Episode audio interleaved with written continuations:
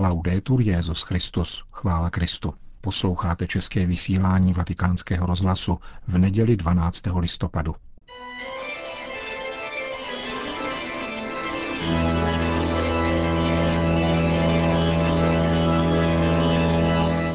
V komentáři Církev a svět uslyšíte fejeton Gilberta Kate Chestertona Falešnost statistik.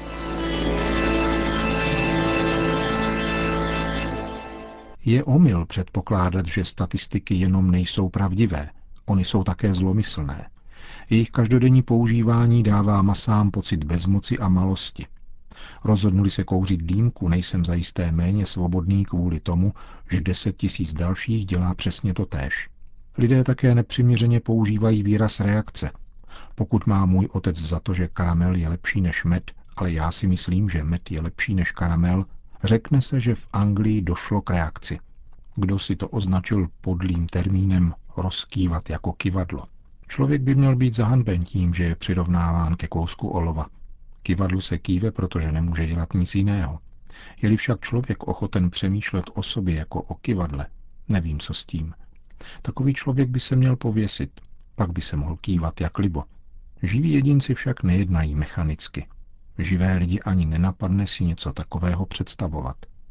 Je pravda, že najdeš-li nějaký strom, který roste vychýlen nad řekou a násilím jej narovnáš a pustíš zpět, zaujme zase svoji původní polohu.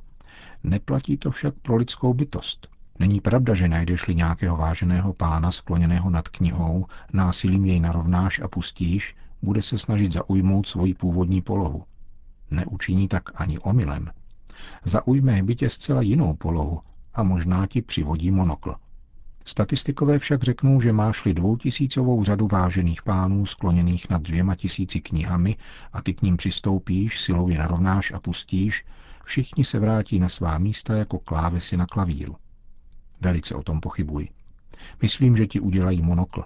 A kdybys měl dva tisíce očí, čekali by na svoji příležitost ve frontě jako na divadlo každém případě se domnívám, že budeš-li se chovat podle onoho statistického principu, dostaneš co proto. Mám ale ještě další důvod, proč odmítám statistiky. Mám totiž za to, že jsou naprosto zavádějící i tehdy jsou-li správné. To, o čem mluví, může být v skutku občas pravda, ale význam, který tomu dávají, je v každém případě falešný. Neustále však třeba mít na paměti, že tento význam je nejenom tím, čemu bychom měli věnovat pozornost, nýbrž je zpravidla a výslovně tím jediným, co naše mysl vnímá. Když nám někdo na ulici něco říká, vnímáme, co má na mysli, ale neslyšíme, co říká. Totež se děje, když čteme statistiky. Pro lidský intelekt, který je božský, je nemožné vnímat nějaký fakt jakožto fakt. Fakt je vždycky vnímán jako určitá pravda, což je něco zcela jiného. Pravda je fakt mající význam. Mnohá fakta ovšem nemají žádný význam, který bychom byli schopni odhalit. Avšak lidský intelekt, který je božský, vždycky každému faktu přikládá význam. Slyšíme-li, že pan Robinson koupil novou zástěru, chce se nám říci, to je celý pan Robinson. Budeme-li stále dokola slýchat o tom, že si kdo si ve Worthingu pořídil kočku, budeme v koutku duše bezděčně spřádat představu o nějaké spojitosti mezi Worthingem a láskou k domácím zvířátkům. Když nám nějaká modrá kniha nebo slovník předloží nudnou a renomovanou statistiku například o tom, že počet arciáhnů, kteří spáchali vraždy, je dvojnásobně vyšší než počet jáhnů, kteří se dopustili téhož zločinu, a nebo že se v Battersea pět tisíc dětiček pokoušelo baštit mídlo, zatímco v Chelsea pouze čtyři tisíce, je takřka nemožné nevyvodit z těchto faktů nějaký závěr, a nebo alespoň nepřipustit, že něco znamenají, takže vzniká výmysl o nevysvětlitelných podivnostech v a nebo o pochybných mravních kvalitách arciáhnů. Krátce řečeno, je psychologicky nemožné nepřikládat vědeckým statistikám nějaký význam. Zpravidla neznamenají nic a někdy znamenají něco, co není pravda. Dovolím si podat jeden velice imaginární, ale docela obyčejný příklad toho, jak k tomu podle mého názoru dochází. Předpokládejme, že já i vy bydlíme na nějaké známé ulici. Řekněme, že na číslo jedna žijí Pilkingtonovi. Víme, že Pilkington je nešťastný chudák. Zdá se, že od narození je neschopen jakékoliv práce. Byl by na pohovce celý den, kdyby nebylo jeho ženy, která je prudká a trošičku panovačná. I ona jej však dokáže vytáhnout z postele na snídani až kolem jedenácté. V čísle dva bydlí Vernon Spečokovi, kteří, jak známo, žijí prostě a nemají na služku. Svoje dny si přesně plánují podle neúprostně zdravého životního stylu. Každé ráno v šest vycházejí na dlouhou procházku do Hempsteadu nebo nějaké jiné místo, jehož ozdravný účinek je diskutabilní a vracejí se přesně v jedenáct, aby posnídali. Trochu ovoce a mléka nebo nějakou jinou ohavnost. V čísle tři je můj přítel Mix, který snídá decentně jako křesťan v decentní křesťanskou hodinu. Na čísle čtyři bydlí major McNabb, který má nemocnou manželku a třeba, že má ráno hlad, čeká na ní, až přijde, k čemuž dochází obvykle kolem 11. hodiny. V čísle 5 a 6 bydlí dva obyčejní lidé, kteří snídají v 9 a v 10. Na čísle 7 bydlí věhlasný pan Hinks, který, jak všichni vědí z jeho četných novinových článků, pracuje nejraději po ránu. Když se rozplývá opar a slunce začíná ukazovat tvář, překypuje jeho mysl fantaziemi, jimiž nás pak obšťastňuje v týdenníku The Moneylander. Píše tedy před snídaní, kterou má těsně po své tvůrčí extázi kolem 11. hodiny. Na čísle 8 bydlí jeden lenoch, který vstává na snídaní v 11, protože mu to tak vyhovuje. Na čísle 9 bydlí pan poslanec Gelhard Green, který vstává pozdě ze zřejmých důvodů a s velkým bolením hlavy. Na čísle 10 bydlí Wimbleyovi, kteří jsou fixováni na všechno, co je francouzské a pořádají dežurné přesně v 11. Na čísle 11 bydlí muž jménem Pickles, který snídá v 9 hodin. A nyní do této ulice zavítá pracovník statistiky. Klade otázky a zjistí neoddiskutovatelný matematický fakt, že z dotyčných 11 rodin většina, tedy celých sedm, snídá v 11 hodin. To je nepochybné. Ale to je vše. Není to fakt, který by něco znamenal. Není to pravda. Žádný význam to nemá. V tom všem, jak už jsem řekl, je však nejhorší, že jakmile tento fakt máme, nemůžeme se vyhnout zjevnému dojmu, že je to něco více než pouhý fakt. Statistik napíše knihu anebo pronese zásadní přednášku, jako by šlo o něco víc než fakt. V té a v té ulici celých sedm rodin z jedenácti snídá v jedenáct hodin. A lidská mysl, která, jak už jsem řekl, je božská, z toho bezděčně vyvodí lenoši. To je však zcela pomílené a falešné.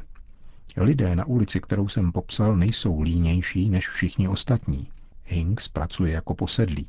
Vernon s Pečokovi nesnídají v jedenáct, protože jsou líní, ale protože jsou nadmíru energičtí. Major McNabb celý den pečuje o svoji nemocnou manželku. Z knihy faktů vysvítá, že tato ulice je líná, avšak v knize života kypí a bují. Statistiky nikdy neříkají pravdu, protože nikdy nepodávají důvody. Může existovat 99 důvodů nějakého jednání a pokud se lidé nedrží žádného, jednají i bezdůvodně. Možná si myslíte, že tento můj příklad je bizarní nebo nevhodný, protože pracovník statistického zhromažďování dat se vlastně nezabýval tím, v kolik vstáváme ke snídani. Nebuďte si však příliš jistí. Logika je v podstatě bláznivá a my nevíme, co by vědečtí despoti lidstva mohli vynalézt příště. Je však přesně a doslovně pravda, že výše popsaná metoda je aplikována na mnoho významných a bolestných morálních problémů našich dnů. Například se tato metoda aplikuje na problém pití.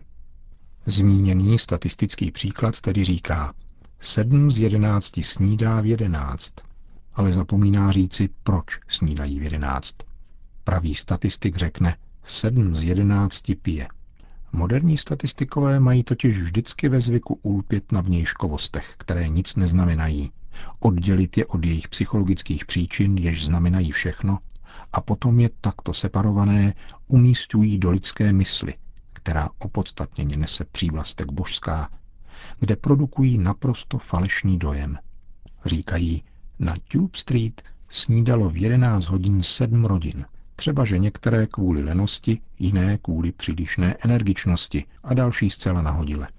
Statistikové říkají, tolik a tolik lidí bylo přistiženo na jedné z našich ulic. K čemu nám to zpropadeně všechno je? To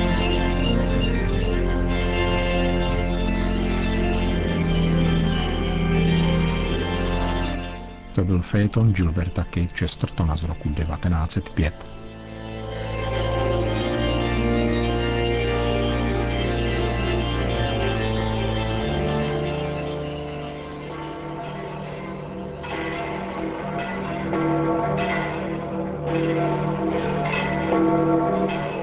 svatopetrském náměstí se předpolednem sešlo asi 25 tisíc lidí, aby si vyslechli pravidelnou sváteční promluvu Petrova nástupce, který komentoval evangelium ze 32. neděle pomalu se končícího liturgického roku. In questa domenica il Vangelo ci indica la condizione per entrare nel regno dei cieli. Tuto neděli nám Evangelium představuje podmínku vstupu do nebeského království a činí tak podobenstvím o deseti panách. Jsou to družičky, které měly za úkol vítat a doprovázet ženicha na svatbu a poněvadž v té době bylo zvykem slavit i v noci, družičky byly vybaveny lampami. Podobenství praví, že pět z těchto panen bylo prozíravých a pět pošetilých. Ty prozíravé si totiž sebou vzali olej do lamp, zatímco pošetilé nikoli. Ženich dlouho nepřicházel a všechny usnuli. O půlnoci byl oznámen ženichův příchod a tehdy si pošetilé pany všimli, že nemají olej do lamp a žádají jej od prozíravých. Ty však odpovědí, že jim nemohou dát, protože by nestačil pro všechny.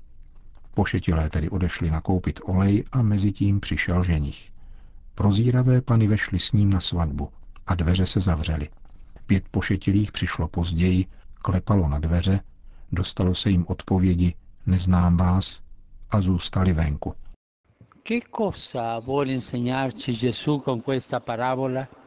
Co nás chce Ježíš naučit tímto podobenstvím? Připomíná nám, že musíme být připraveni na setkání s ním. Častokrát vybízí Ježíš v Evangeliu k bdělosti a činí tak i na závěr tohoto příběhu. Říká, bděte tedy, protože neznáte den ani hodinu. Tímto podobenstvím nám však říká, že bdít neznamená pouze nespat, nýbrž být připraveni. A v skutku všechny pany spaly před ženichovým příchodem, ale po probuzení jsou některé připraveny a některé ne. Zde tedy spočívá význam prozíravosti a moudrosti. Znamená to nečekat do poslední chvíle svého života na spolupráci s boží milostí, níbrž spolupracovat už nyní. Bylo by krásné se nad tím trochu zamyslet. Jeden den bude posledním. Kdyby to bylo dnes, jsem připraven či připravena? Lampa je symbolem víry, která osvěcuje náš život, zatímco olej je symbolem lásky, která živí světlo víry a dává mu plodnost a věrohodnost. Podmínkou připravenosti na setkání s pánem není pouze víra, ale křesťanský život oplývající láskou i činorodou láskou k bližnímu. Necháme-li se vést tím, co se nám zdá pohodlnější, hledáním svých zájmů, stane se náš život neplodným, neschopným dávat život druhým a nehromadíme tak v nádobkách olej do lampy svojí víry. Tato víra pak při příchodu páně zhasne a nebo ještě dříve. Pokud však bdíme a snažíme se prokazovat dobro ve skutcích lásky, sdílení a služby, pán bude moci přijít kdykoliv a nevyděsí nás ani spánek smrti, protože máme v rezervě olej nahromaděný každodenními dobrými skutky. Víra inspiruje lásku a láska opatruje víru. Pana Maria kež nám pomáhá, aby naše víra byla prokazováním lásky stále činorodější a naše lampa tak mohla svítit již tady na pozemské pouti a potom na věky při svatební hostině v ráji. Řekl papež František. Po společné mariánské modlitbě Anděl Páně Petrův nástupce všem požehnal. Sit nomen Domini benedictum. Ex hoc nunc et usque in seculum. Aiutorium nostrum in nomine Domini. Qui fecit celum et terram. Benedicat vos omnipotens Deus, Pater et Filius et Spiritus Sanctus. Amen. Končíme české vysílání vatikánského rozhlasu. Chvála Kristu. Laudetur Jezus Christus.